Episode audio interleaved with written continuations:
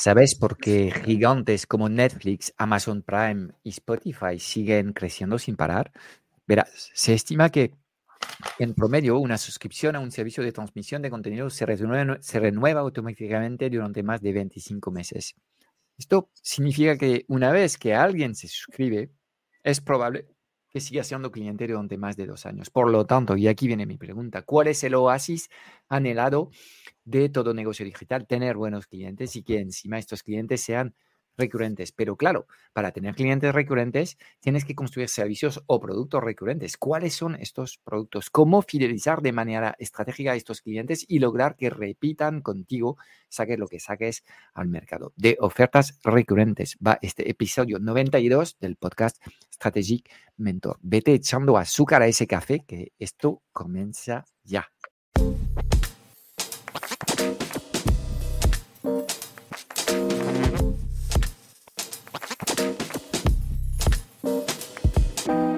para unos tienen un negocio digital, otros lideran y viven bien de su empresa. ¿Cómo mantenerte durante años en el mercado, atraer clientes recurrentes y dejar de perseguirlos y convencerlos?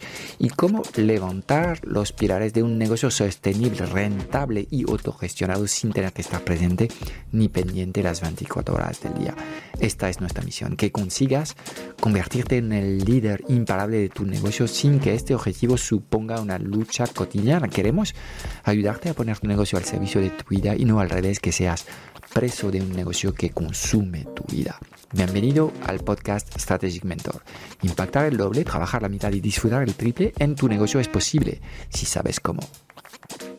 Que repitan, esa es la mejor señal de que tus clientes están satisfechos con tus productos o servicios, porque si lo piensas, el coste de adquisición de un nuevo cliente es mucho mayor que el coste de adquirir un cliente recurrente. Con el segundo, con el cliente ya recurrente, tienes el camino allanado. Con el primero te toca romper esas barreras de la desconfianza hacia tu marca y hacia tu servicio. Pues bien, de ofertas recurrentes vamos a hablar hoy con Fran Escipión si hay alguien en el mercado que tiene clientes recurrentes y sigue vendiendo servicios después de 12 años, es él. Así que bueno, le voy a preguntar un poquito sobre cómo lo hace y que nos cuente sus secretos. ¿Qué tal, Frank? ¿Cómo estás? Muy bien, a mí me encanta la recurrencia en la vida. La verdad es, sobre todo de cosas positivas, porque claro, puedes tener una recurrencia negativa y ahí es, es más complicado, pero en general las malas rachas siempre tienen fecha de inicio y fin pero ah, la recurrencia es, es, un concepto para mí sumamente positivo en todas las facetas de la vida. Pues vámonos a ello. Te quiero preguntar, quizás suena un poco obvio, pero defínenos eh, a qué nos referimos cuando hablamos de ofertas recurrentes. ¿Por qué es tan interesante este concepto? De acuerdo. Primero, la oferta recurrente es, es básicamente una oferta que se repite.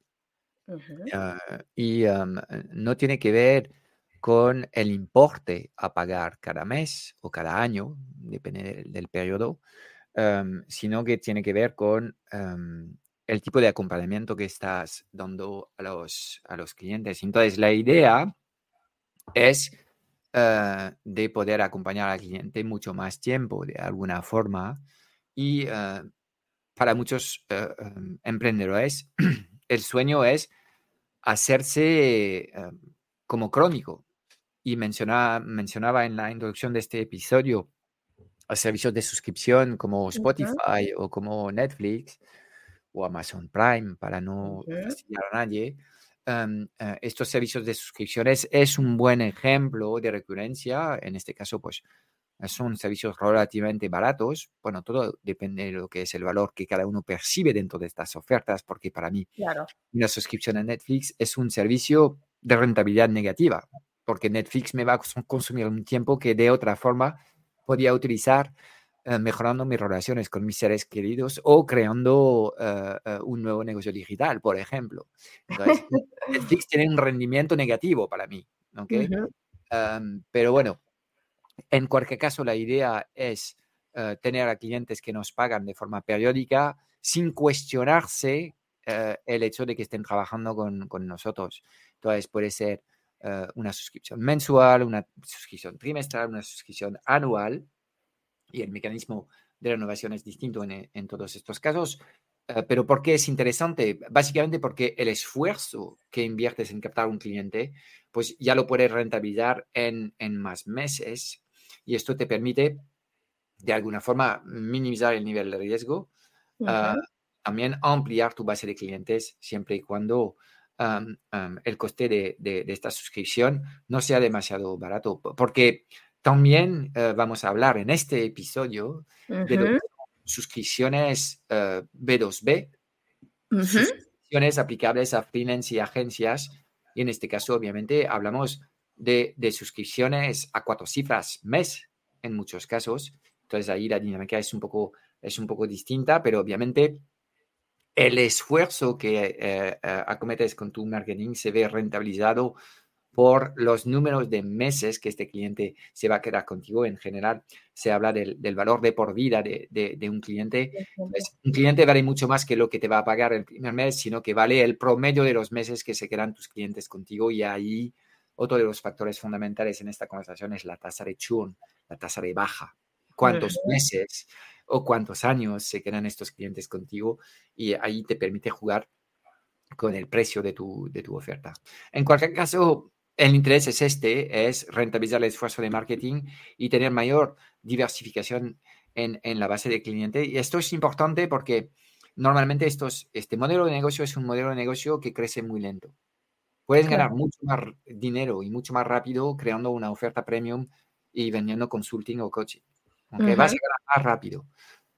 pero lo bueno de estos, de estos, eh, de estos negocios eh, recurrentes es que son mucho más estables.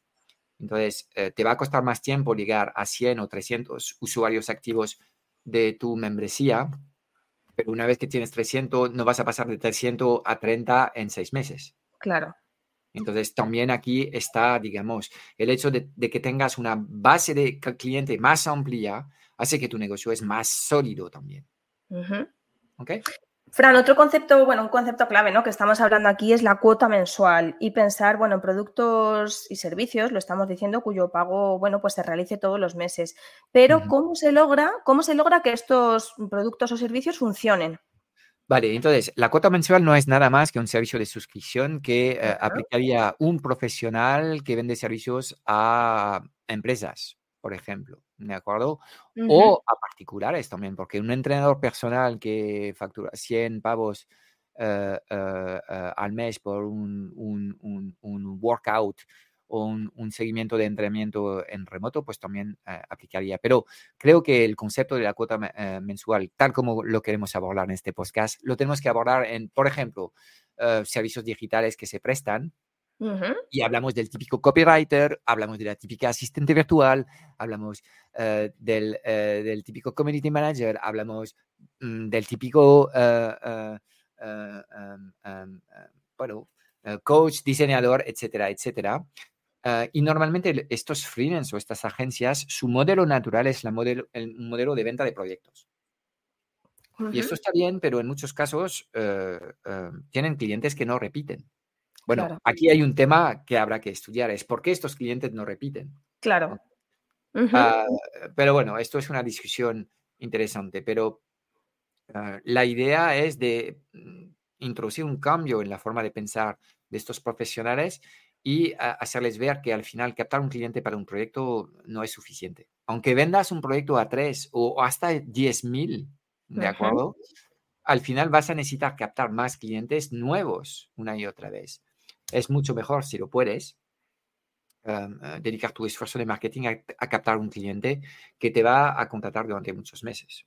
¿okay? Entonces, para todos los que viven de la escritura y hay muchos trabajos distintos, lo que queremos es trabajar para personas que eh, en base a eh, un brief que sabemos que tenemos que hacer, pues em, em, nos paga todos los meses para realizar esta, esta tarea. Y en el mundo de las empresas, obviamente, muchas empresas están buscando ayuda de externa, porque seamos sinceros, es más, económicamente es más interesante contratar un freelance que un empleado, por muchas razones. Mm.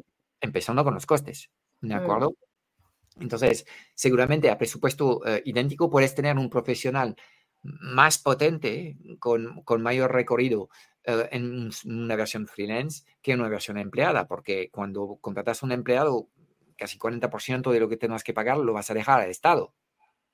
Entonces, obviamente, si este 40% lo inyectas en lo que pagas a tu freelance, pues en este caso eh, tienes un profesional más formado, ¿de acuerdo? Entonces, la idea es esta y animo a todos los profesionales digitales eh, en, en, transformar su negocio buscando, en vez de tener 15 clientes al año, de tener dos o tres clientes recurrentes.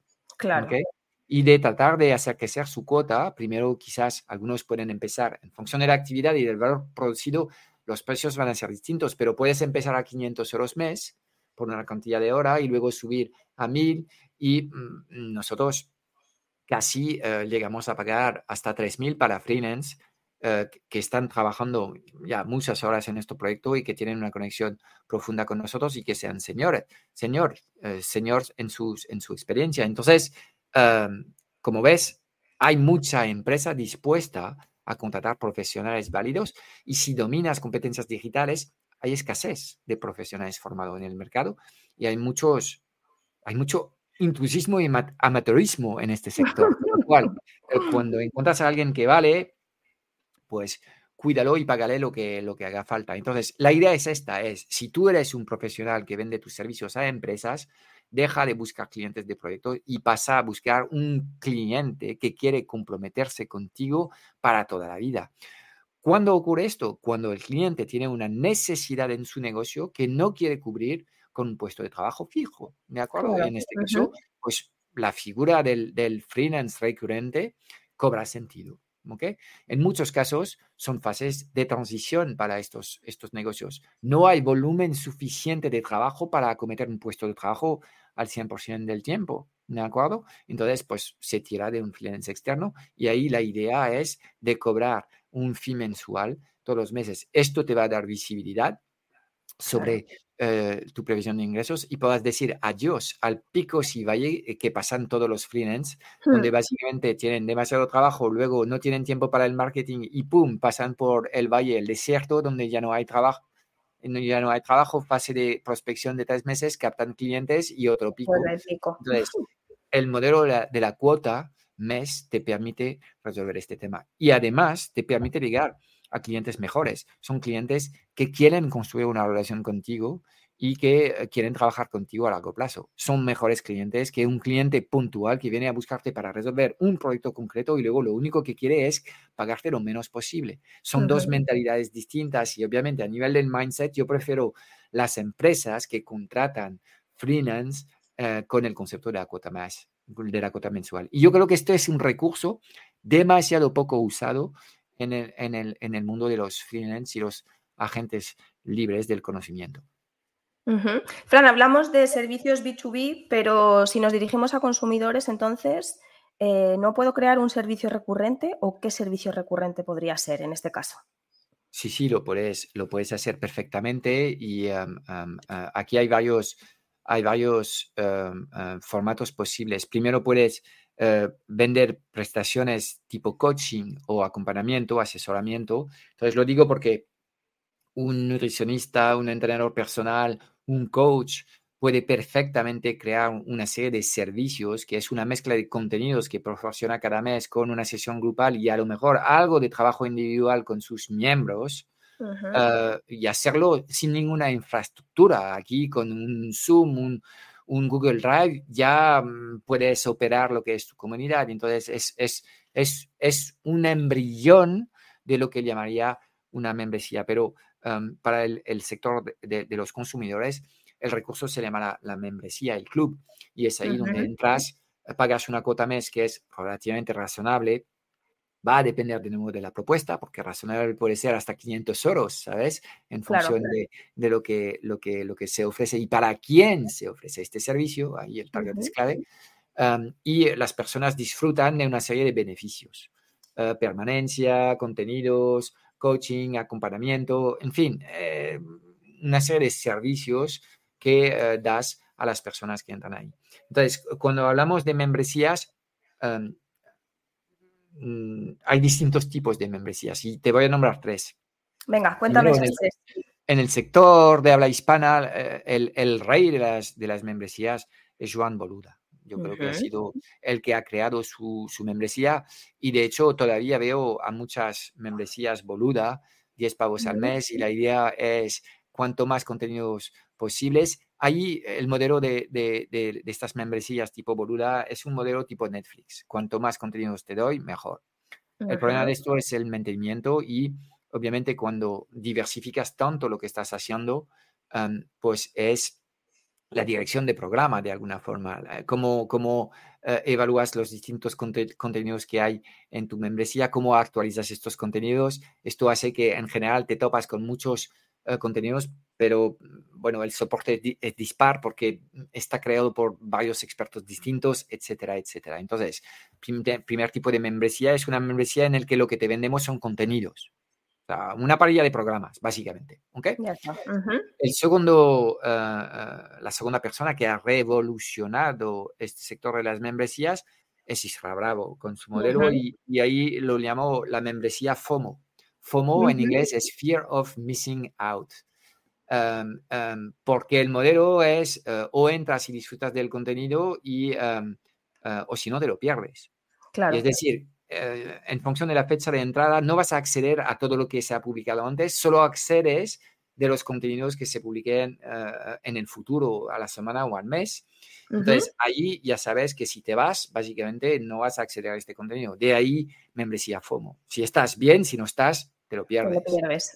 Entonces, eso está bien, pero también em, em, creo que, em, bueno, de alguna forma está bien, sobre todo para el creador de la, de la membresía, pero no, no, no para, para, las personas que están dentro, porque de nuevo compartimos contenidos, pero no, no queremos hacer el seguimiento de, de, lo, que, lo que es el impacto que tienen estos contenidos con la gente, de alguna forma. Es, es aquí la gente compra acceso a información, entonces, realmente hasta qué punto la información es tan valiosa eh, para, para, para, producir resultados en la vida de, de, estos miembros? Yo lo dudo personalmente, pero bueno, eh, obviamente es un gran modelo y Israel lo está haciendo de forma estupenda y yo creo que ha creado toda una, una, una, una, serie de, de, membresías basadas en este tipo de, de concepto. Y luego están las membresías transformadoras, y es lo que hacemos nosotros, la Transformateca en el Club Strategic Mentor, en el que aplican los 5C, claridad, contenidos, comunidad, coaching y complementos. Y ahí lo que nos interesa es realmente hacer un acompañamiento a las personas de tal forma que sea cual sea sus metas, eh, vayan progresando hacia sus metas. Y esto presupone que lo que tienes que hacer en esta, en esta membresía es distinto. Entonces, en función del tipo de membresía que te, interesa, yo no voy a juzgar si hay una membresía mejor que otra. Para mi gusto, la tercera es la que quiero. ¿De acuerdo? Porque yo no estoy aquí para servir contenidos, ni tampoco aquí para em, generar miedo a la gente de si te lo pierdes, mal para ti. Bueno, no, eh, yo prefiero pensar en, oye, tú estás aquí porque quieres lograr algo, em, tómate el tiempo que, que, sea, cada uno vamos a avanzar a nuestro ritmo y siempre vas a encontrar servicios para ayudarte y acompañarte en este proceso de transformación. Entonces, es un concepto completamente distinto en el que eh, no puedes jugar con eh, básicamente la escasez o la urgencia, ¿de acuerdo? Estos, estos conceptos no son los que, aplican. Entonces, estos serían para mí los, las, grandes familias de, de, membresía que hay. y a nivel de precios, de nuevo, las membresías no son únicamente para, para, personas que venden a consumidores. Obviamente, si vendes a consumidores, te va a ser difícil vender una membresía con una cuota, digamos, de más de 50 euros. Porque claro, la gente lo compara con lo que paga con el móvil y ahora pues pueden pagar, yo qué sé, 15, 30 a lo sumo. Entonces, claro, cuando tú vienes con tus 50 pavos, bueno, es un esfuerzo grande, es un esfuerzo grande. Ah, pero luego, si, si, si, haces esto para empresas, y por ejemplo, te voy a mencionar una membresía que es la membresía de EOS, que es un sistema de gestión de pymes americanos, eh, la cuota mes es, es 500 dólares mes. Entonces, en función del target, puedes tener un modelo de membresía adaptado a lo que es el valor que produces y el potencial económico de tus clientes. Todo esto obviamente se tiene que afinar en, en la definición estratégica de tu marketing. Bueno, vemos que las membresías como modelo de negocio, bueno, son atractivas, pero Fran, a ver, vámonos un poco más, más a fondo. ¿Cuáles son las desventajas ¿no? y los desafíos de crear una membresía? Está bien que, me hagas esta pregunta. Ah, podemos pensar que trabajas para, para Frank tú. Sí, en efecto. Siempre eh, para cada luz hay una sombra, es el efecto yin y yang, y obviamente eh, las membresías no es el modelo de negocio perfecto. Eh, yo veo cuatro temas que vienen siendo los grandes desafíos de estas membresías. Lo primero es la complejidad.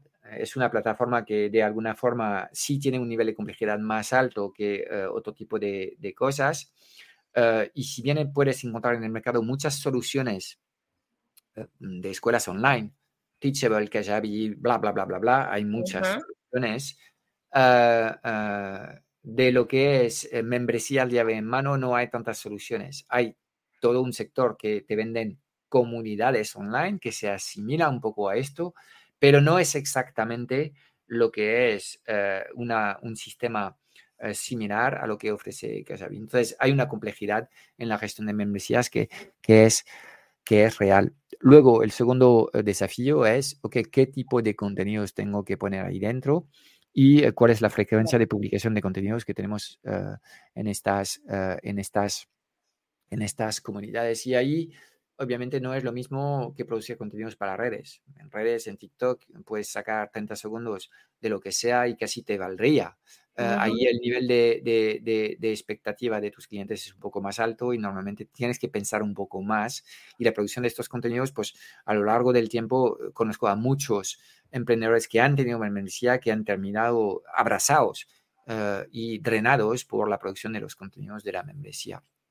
Luego, sobre todo si trabajas con un modelo mensual, hay una carga administrativa bien real. Hay gente que se da de baja y hay gente también que tiene problemas con la facturación. Entonces, al principio, cuando tienes 17 miembros, el volumen de trabajo no es muy grande, pero claro, cuando llegas a 300, 500 o 1000 miembros activos, pues aquí hay un trabajo administrativo importante que hay que hacer. Y luego, em, pues lo hemos dicho antes, abrir una membresía es, es, una decisión para personas que piensan en el largo plazo, porque realmente el ritmo de crecimiento de, un, de una membresía es muy lento. Eh, al igual que el ritmo de, erosión de una membresía es muy lento y esto es positivo, pero obviamente tienes que aceptar de alguna forma ganar menos, menos rápido. Claro. Entonces, estos son los, los temas que serían, digamos, la parte más young del yin que hemos presentado antes, eh, son las sombras que tienes que, conocer y obviamente nada es demasiado Em, eh, un desafío demasiado grande que no puedas superar, pero es, es bueno ser consciente de que esto eh, no es eh, un camino de rosas y que solamente son beneficios. No, obviamente hay, hay desafíos también que tengas que superar para poder tener éxito con tu propia membresía.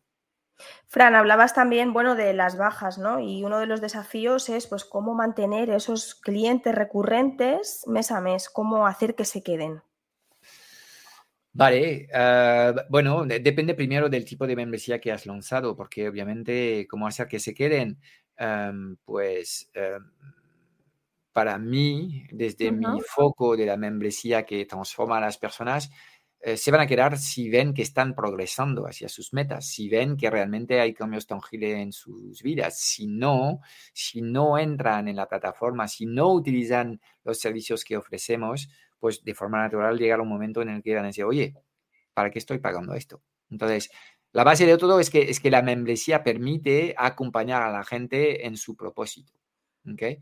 Y obviamente esto aplica más bien a mi modelo que al concepto de, de la membresía eh, FOMO que hemos visto antes, porque ahí el tema es cuál es el propósito. Nada, la gente está aquí porque em, teme perderse una información valiosa para su negocio. Entonces, es, es, más el concepto de comprar un seguro en este caso, en, en, en, en esta membresía, ¿de acuerdo?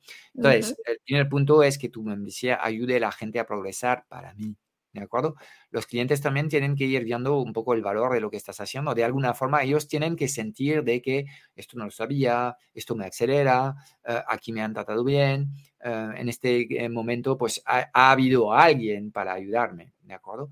También es un tema de inversión de tus clientes porque obviamente tienes que explicar a la gente que el camino en el que está metido seguramente es más complicado que lo que ellos esperaban. Todos creen que en nada de tiempo van a transformarse en, ¿sabes? Millonario, tableta de chocolate, con los símbolos de lujo que conocemos. Pues no es así, con lo cual eh, realmente eh, ahí lo que tienes que hacer es, es también educar a tus clientes. Eh, y esto también aplica cuando estás vendiendo cuota mes. Para que un cliente valore lo que, lo que haces, le tienes que educar. Y te voy a dar un ejemplo concreto, que, nosotros lo tenemos en el servicio de agencia que prestamos para, para nuestros clientes. En el, servicio de agencia, nosotros, desde la Transformateca, ejecutamos parte de los procesos operativos para los clientes. Por ejemplo, dinamizamos campañas de publicidad, email marketing, bla, bla, bla, bla, bla. O em, ayudamos en la producción de contenidos para redes. Ok. Em, aquí lo que es el trato base es, aquí hay una serie de horas de trabajo que seguramente requieren varios perfiles distintos para hacerse eh, y coordinación entre estas personas.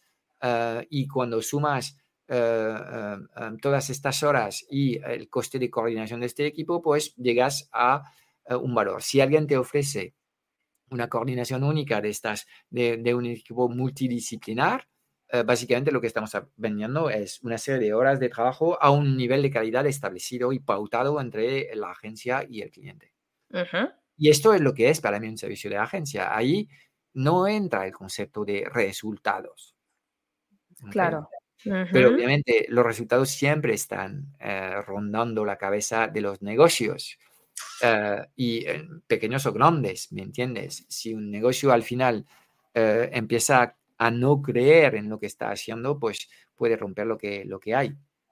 Pero eh, es ahí donde la educación de los clientes es importante para que ellos valoren realmente lo que estás haciendo, porque si quitas una agencia que tienes, de repente de la noche a la mañana hay una serie de tareas que son necesarias para el negocio que no se van a hacer. Entonces, ¿cuál es la, propuesta? ¿Dejar de hacer estas tareas? ¿Dejar de eh, trabajar en el mundo digital? ¿Dejar de hacer publicidad online? ¿Dejar de hacer email marketing? No. Claro. Entonces, eh, obviamente, eh, la base es lo que se está haciendo y hay una capa que ronda todos estos servicios de agencia, que es el tema de los, de los resultados, pero las expectativas y la gestión de las expectativas de clientes es súper, es súper, súper importantes y tener claro lo que es la misión y el rol de cada uno ayuda a, de nuevo, centrarnos en lo que es el concepto de la responsabilidad propia. Y hay la responsabilidad de la agencia y la responsabilidad del cliente. Y básicamente los resultados de un negocio están en manos del cliente, no de la agencia, nunca jamás. ¿okay?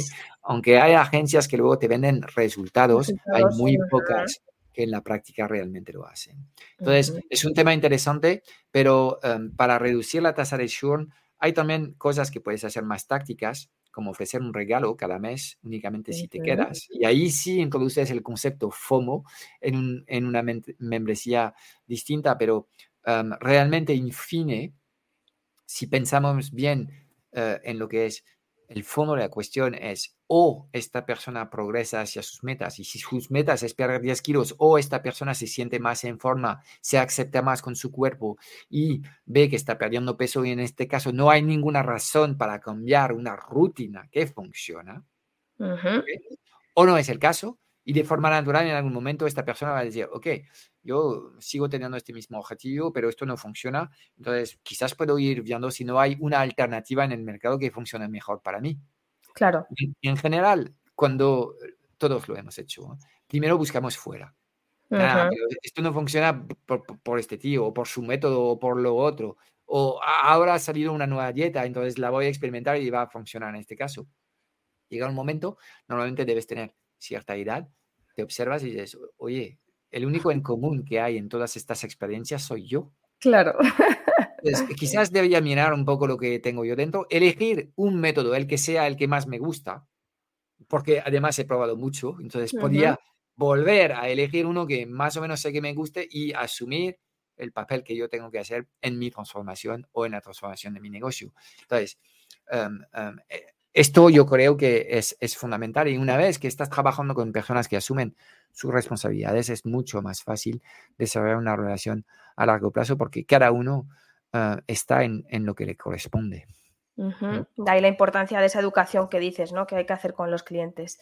Bueno, Fran, te voy a sacar un poco de las membresías y te voy a, bueno, seguimos con las ofertas recurrentes, pero te quiero plantear, eh, desafiar en 60 segundos y que me cuentes. Otra vez está algo que, que va a ser Aquí tengo mi reloj, así que lo pongo ahora mismo en cuanto te diga y, tú agilizas. Eh, la pregunta es, ¿qué le dirías a alguien que piensa que no es su momento de crear una oferta recurrente? Cuando quieras. Vale. Pues primero le diría que en efecto quizás eh, sea el caso, que no es su momento, sobre todo si es novato, en efecto. Hemos visto que em, cuando lanzas tu negocio tienes otras cosas más sencillas que hacer eh, y seguramente apostaría más por un modelo de oferta premium. Luego, también hablaría del proceso de venta y le diría de reconciliarse con el proceso de venta porque eh, cuando aprenden a vender mejor, es posible que sean capaces de vender a clientes recurrentes, ¿de acuerdo? Entonces, es un tema de poner el foco en, en, el proceso de venta y tratar de, captar los mejores clientes posibles. Y luego el tercer beneficio sería de eh, em, tener foco con esta, con esta, eh, con, con, con, con, esta oferta y em, bueno, no sé si es el momento de crear una oferta recurrente, pero es el momento de, de centrarse en un solo producto. Tiempo. Apenas te ha escuchado, pero lo he escuchado de lejos. me, ha faltado 20 segundos para terminar, pero yo creo que sí, estos son los argumentos. Mm. Muy bien, Fran, pues te digo que, bueno, has superado el reto, pero casi, casi, ¿eh? por los pelos. Sí, por poco me, das un suspenso ahí en público. No tan dura. ya lo siento, ya lo siento. Bueno, te quiero llevar ahora a sacar también de, bueno, pues de esto de las ofertas recurrentes, irnos a un tema que ocurre en los negocios y que, bueno, pues es algo que plantea Simón Sinek. Dice en una de sus charlas que despedir a una persona no tiene sentido porque a ningún padre se le ocurre despedir a sus hijos. Me parece un planteamiento interesante cuando tienes un equipo, cuando tienes un negocio y cuando eres empresario. ¿Compartes lo que dice Sinek? ¿Despedir no tiene sentido? Ah, em, no sé qué decirte. Ah, a ver, bueno, ahora tengo algo más de tiempo para hablar. Primero, yo soy padre y em, aquel que no ha pensado en algún momento en despedir a sus hijos, en un momento de una crisis de ira, yo creo que es un mentiroso. Entonces, todos lo hemos pensado. Yo soy madre también, así que lo he pensado muchas veces. Obviamente son cosas que no hacemos y al final eh, llevamos para nuestros, nuestros bichos un amor incondicional que es, que es eh, el que se tiene que dar. Em, pero eh, creo que las relaciones em, en tu familia y las relaciones que se mantienen en el mundo profesional son algo distintas. Y no estoy del todo de acuerdo con, con, con, con Sinek. Donde sí estoy de acuerdo es que eh, antes de despedir, eh, intentar todo lo que podamos para em, hacer más productivo esta persona. Pero a veces lo intentas y no hay forma de hacerlo. Y en este caso eh, es un problema porque cuando tienes a una persona que no está equiparada a nivel de la intensidad y lo que se está haciendo en un barco, todas las personas que sí están funcionando empiezan a mirar a este peso muerto que hay en el barco. Y, y, claro, se va cuestionando también el liderazgo. Entonces, quizás hayan empresas que tratan muy mal a sus trabajadores y obviamente ahí voy a estar completamente alineado con, con lo que dice Sinek, que eh, no seas el típico tío que, que, usa la gente como Kleenex, ¿sabes? Como, como eh, algo para que puedes recomendar uh, de, del anuncio a la mañana. Esto es, es completamente, bueno, no, es muy inteligente porque además encontrar recursos buenos en un mercado tenso es, es complicado. Entonces, una vez que tienes gente que realmente tiene una buena base, pues hay que hacerlo. También te diría que todos los coaches, a menos de ser el coach del Real Madrid o del Barcelona o del Paris Saint-Germain, aunque no son capaces de ganar nada estos tíos, eh, eh, tienen fondos limitados y aunque puedan comprar muchos jugadores, eh, no puedes comprar los mejores del mundo en, en, cada uno de los puestos de trabajo que tienes. Entonces, el trabajo de un coach es también saber conformarse con el talento que tiene y ser capaz de sacar el máximo rendimiento al, al talento que tiene. Entonces, hay dos reflexiones aquí. Es, ¿cómo hago para incrementar el volumen de talento que tenemos en mi departamento o en mi empresa? Porque funciona igual. Pero la segunda cosa es, oye tú, ahora, eh, con lo que tienes hoy, explícame qué estás haciendo para sacar el máximo rendimiento de tus recursos. Y es ahí, en esta dinámica, que estoy de acuerdo con Sinek, que despedir no tiene sentido, porque todos tenemos que componer con equipos imperfectos. Claro. Todos. Hasta en multinacionales, ¿me entiendes? Siempre vas a hablar con el gerente de no sé qué, te va a decir, sí, tengo unos tíos increíbles, mucho más listos que yo, que, son unas, unas, fieras. Y luego hay el típico que está por ahí y dice, gustas, este, qué desastre. Entonces, entonces, estoy de acuerdo en el que despedir a la gente es un, ah, una enfermedad de liderazgo si lo haces de forma demasiado ah, recurrente y sin dar el espacio para que la gente cambie. En cambio, si no hay espacio en tu organización para que una persona uh, encuentra una forma de sentirse bien con lo que tiene que hacer, eh, hay que despedir a esta persona porque ya insisto, esto es un poco como una seta venenosa en una, una cesta de setas que son boletus, al final todas está, eh, se, va, se va a envenenar con una sola seta venenosa, con lo cual no puedes eh, hacer esto tampoco. Entonces, yo no sé ya tanta gente como, como Sinek, estoy de acuerdo que en general em, em, em, la tendencia es, es quizás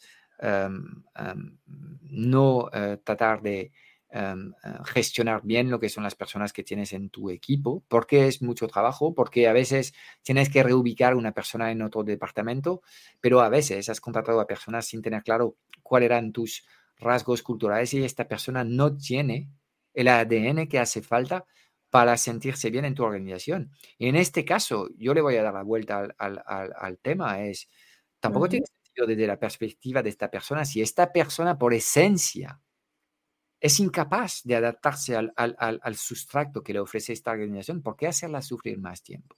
No tiene sentido. Claro. Eh, no, yo creo que el despido es una herramienta útil. Obviamente hay que utilizarla de forma inteligente em, em, eh, y que em, el responsable en todo caso eh, es eh, el, el, fundador del negocio. Eh, si tienes un problema con alguien de tu equipo, al final la responsabilidad es tuya, porque lo has contratado esta persona. Entonces, tendrás también una responsabilidad de hacer este proceso de despido de forma correcta. pero la gente tiene que entender que un despido en muchos casos es también una oportunidad de mejor. ¿De Y siempre recuerdo una peli de, con, con George Clooney que en inglés se llama Up in the Air, eh, que eh, em, pues trabajaba de, de, consultor de reestructuración de empresas y hay una escena donde entrevista a un tío y el tío es bastante agresivo porque va a perder su puesto de trabajo y le dice Clooney a este tío, em, ¿cuánto te han pagado para eh, que te olvides de tu sueño? Y el tío responde, 7 mm. mil dólares al año. Y Clooney dice, pues quizás ahora es el momento de retomar tu sueño. Y resulta que este tío trabajaba en un restaurante gabacho, además. Fíjate, este simil. Pero lo es. Entonces, yo creo que no, no tenemos que ir viendo estas cosas como eh, tan traumáticas. Creo que todos, por poco que tengas 20 años de experiencia en el mercado, has trabajado en varias empresas y es probable que te hayan despedido. Claro. De hecho, si no te han despedido, es preocupante. Raro. Sí. Antes eh, era todo lo contrario. Yo cuando empecé, los headhunters en los currículum buscaban mm, continuidad. No, no, queremos un tío que, no. Pero ahora buscan lo contrario. ok, tienes tres años, debes tener 17 experiencias. Una locura. ¿De acuerdo? Entonces, bueno, yo creo que sería un poco más medido en este caso que el amigo Sinek. Pero bueno, yo entiendo qué quiere decir y yo creo que el mensaje es cuida más a las personas de tu equipo e intenta sacar el máximo rendimiento posible. Yo añadiría, si no es posible, intenta buscar una solución en la que em, pues las dos partes no serán eh, demasiado danificadas, pero hay que resolver los asuntos. Y de hecho, em, si algún día hablamos de, despedir, cuando has tomado la decisión, no debías procrastinar la, la, comunicación de la decisión. Cuanto antes despides, mejor. Mejor, claro.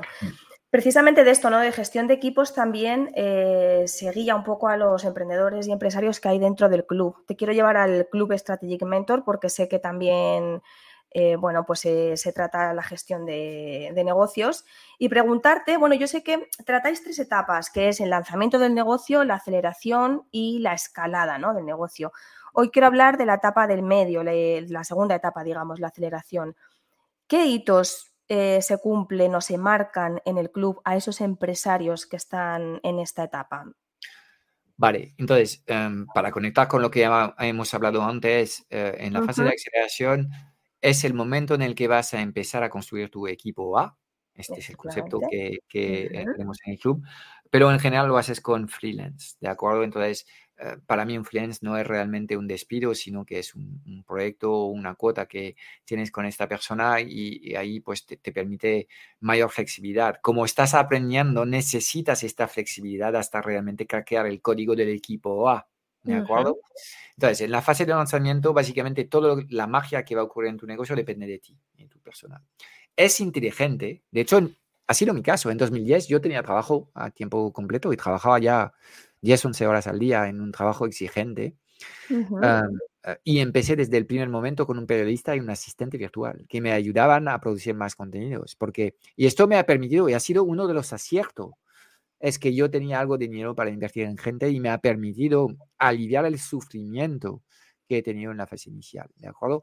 Pero no, no, es, no suele ser lo común. Lo común es que la gente empieza sin nada en el lanzamiento hasta conseguir resultados. En la fase de aceleración lo, que se tiene que trabajar es básicamente tener una reflexión sobre lo que vendes para tratar de hacerlo más, más escalable.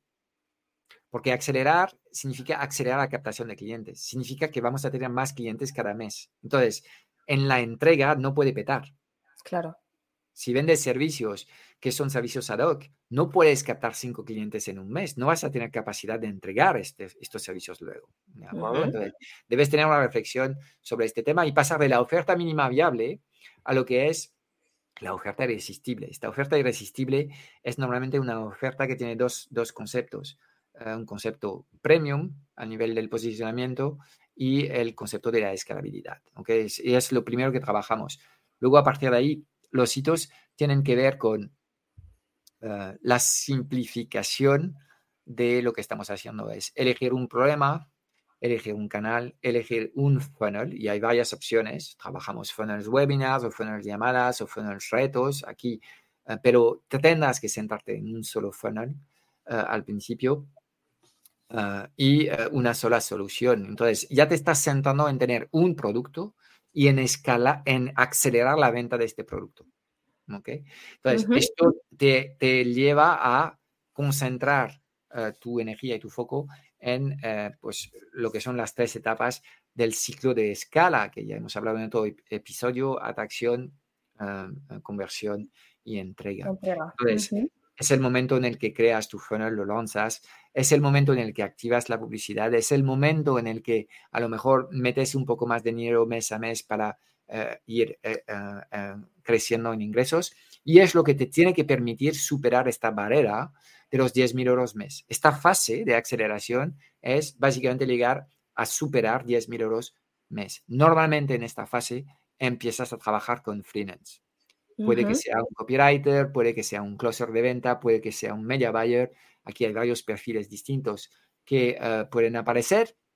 La asistente virtual también siempre es, presente, ah, pero em, em, es el momento en el que empiezas a delegar. Entonces, los hitos que se trabajan en la fase de aceleración son estos, son estos conceptos que hay que implementar para tener mayor consistencia en los resultados y es lo que permite eh, la publicidad es realmente lo que te va a dar una consistencia más grande en tus resultados, ¿de acuerdo? Y luego pues, eh, podrás ir eh, eh, avanzando mm, poco a poco hacia la etapa siguiente, que es la etapa de la escala, donde ahí tienes que crear sistemas y quitarte del medio, pero es, es una, una, una propuesta completamente distinta. Entonces, más o menos esto es lo que, lo que trabajamos en esta fase de aceleración, Rocío. Pues muy interesante, desde luego, sobre todo tener una, alguien que te ayude, ¿no? Un copiloto que, conduzca contigo en esta fase del negocio. Pues nada, Fran, como siempre, un capítulo, un episodio muy interesante. Hemos sacado chicha, nos has contado un poco de todo. Hemos hablado de ofertas recurrentes, de despido, de mindset, de acelerar los negocios.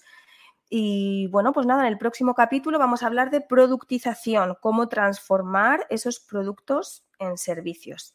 Así que, pues nada, prepárate porque te voy a preguntar, voy a, sacarte toda la chicha que pueda.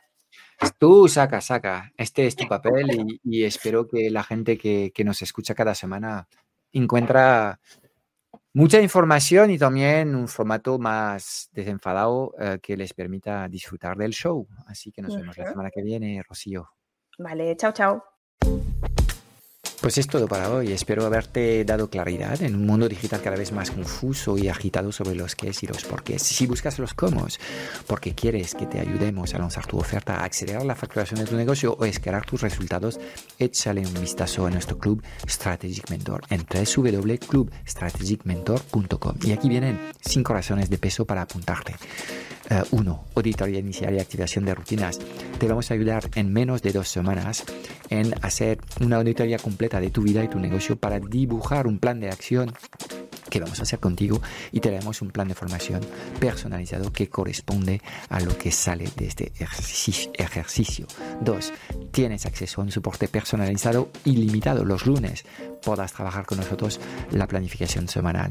Eh, una vez al mes puedes participar en la sesión de orientación si te encuentras algo confuso y perdido eh, tienes acceso semanalmente a sesiones de mastermind que van organizadas por niveles en función de si acabas de lanzar tu negocio, estás en fase de aceleración o de escala. Tendrás acceso a más de 10.000 euros de trainings.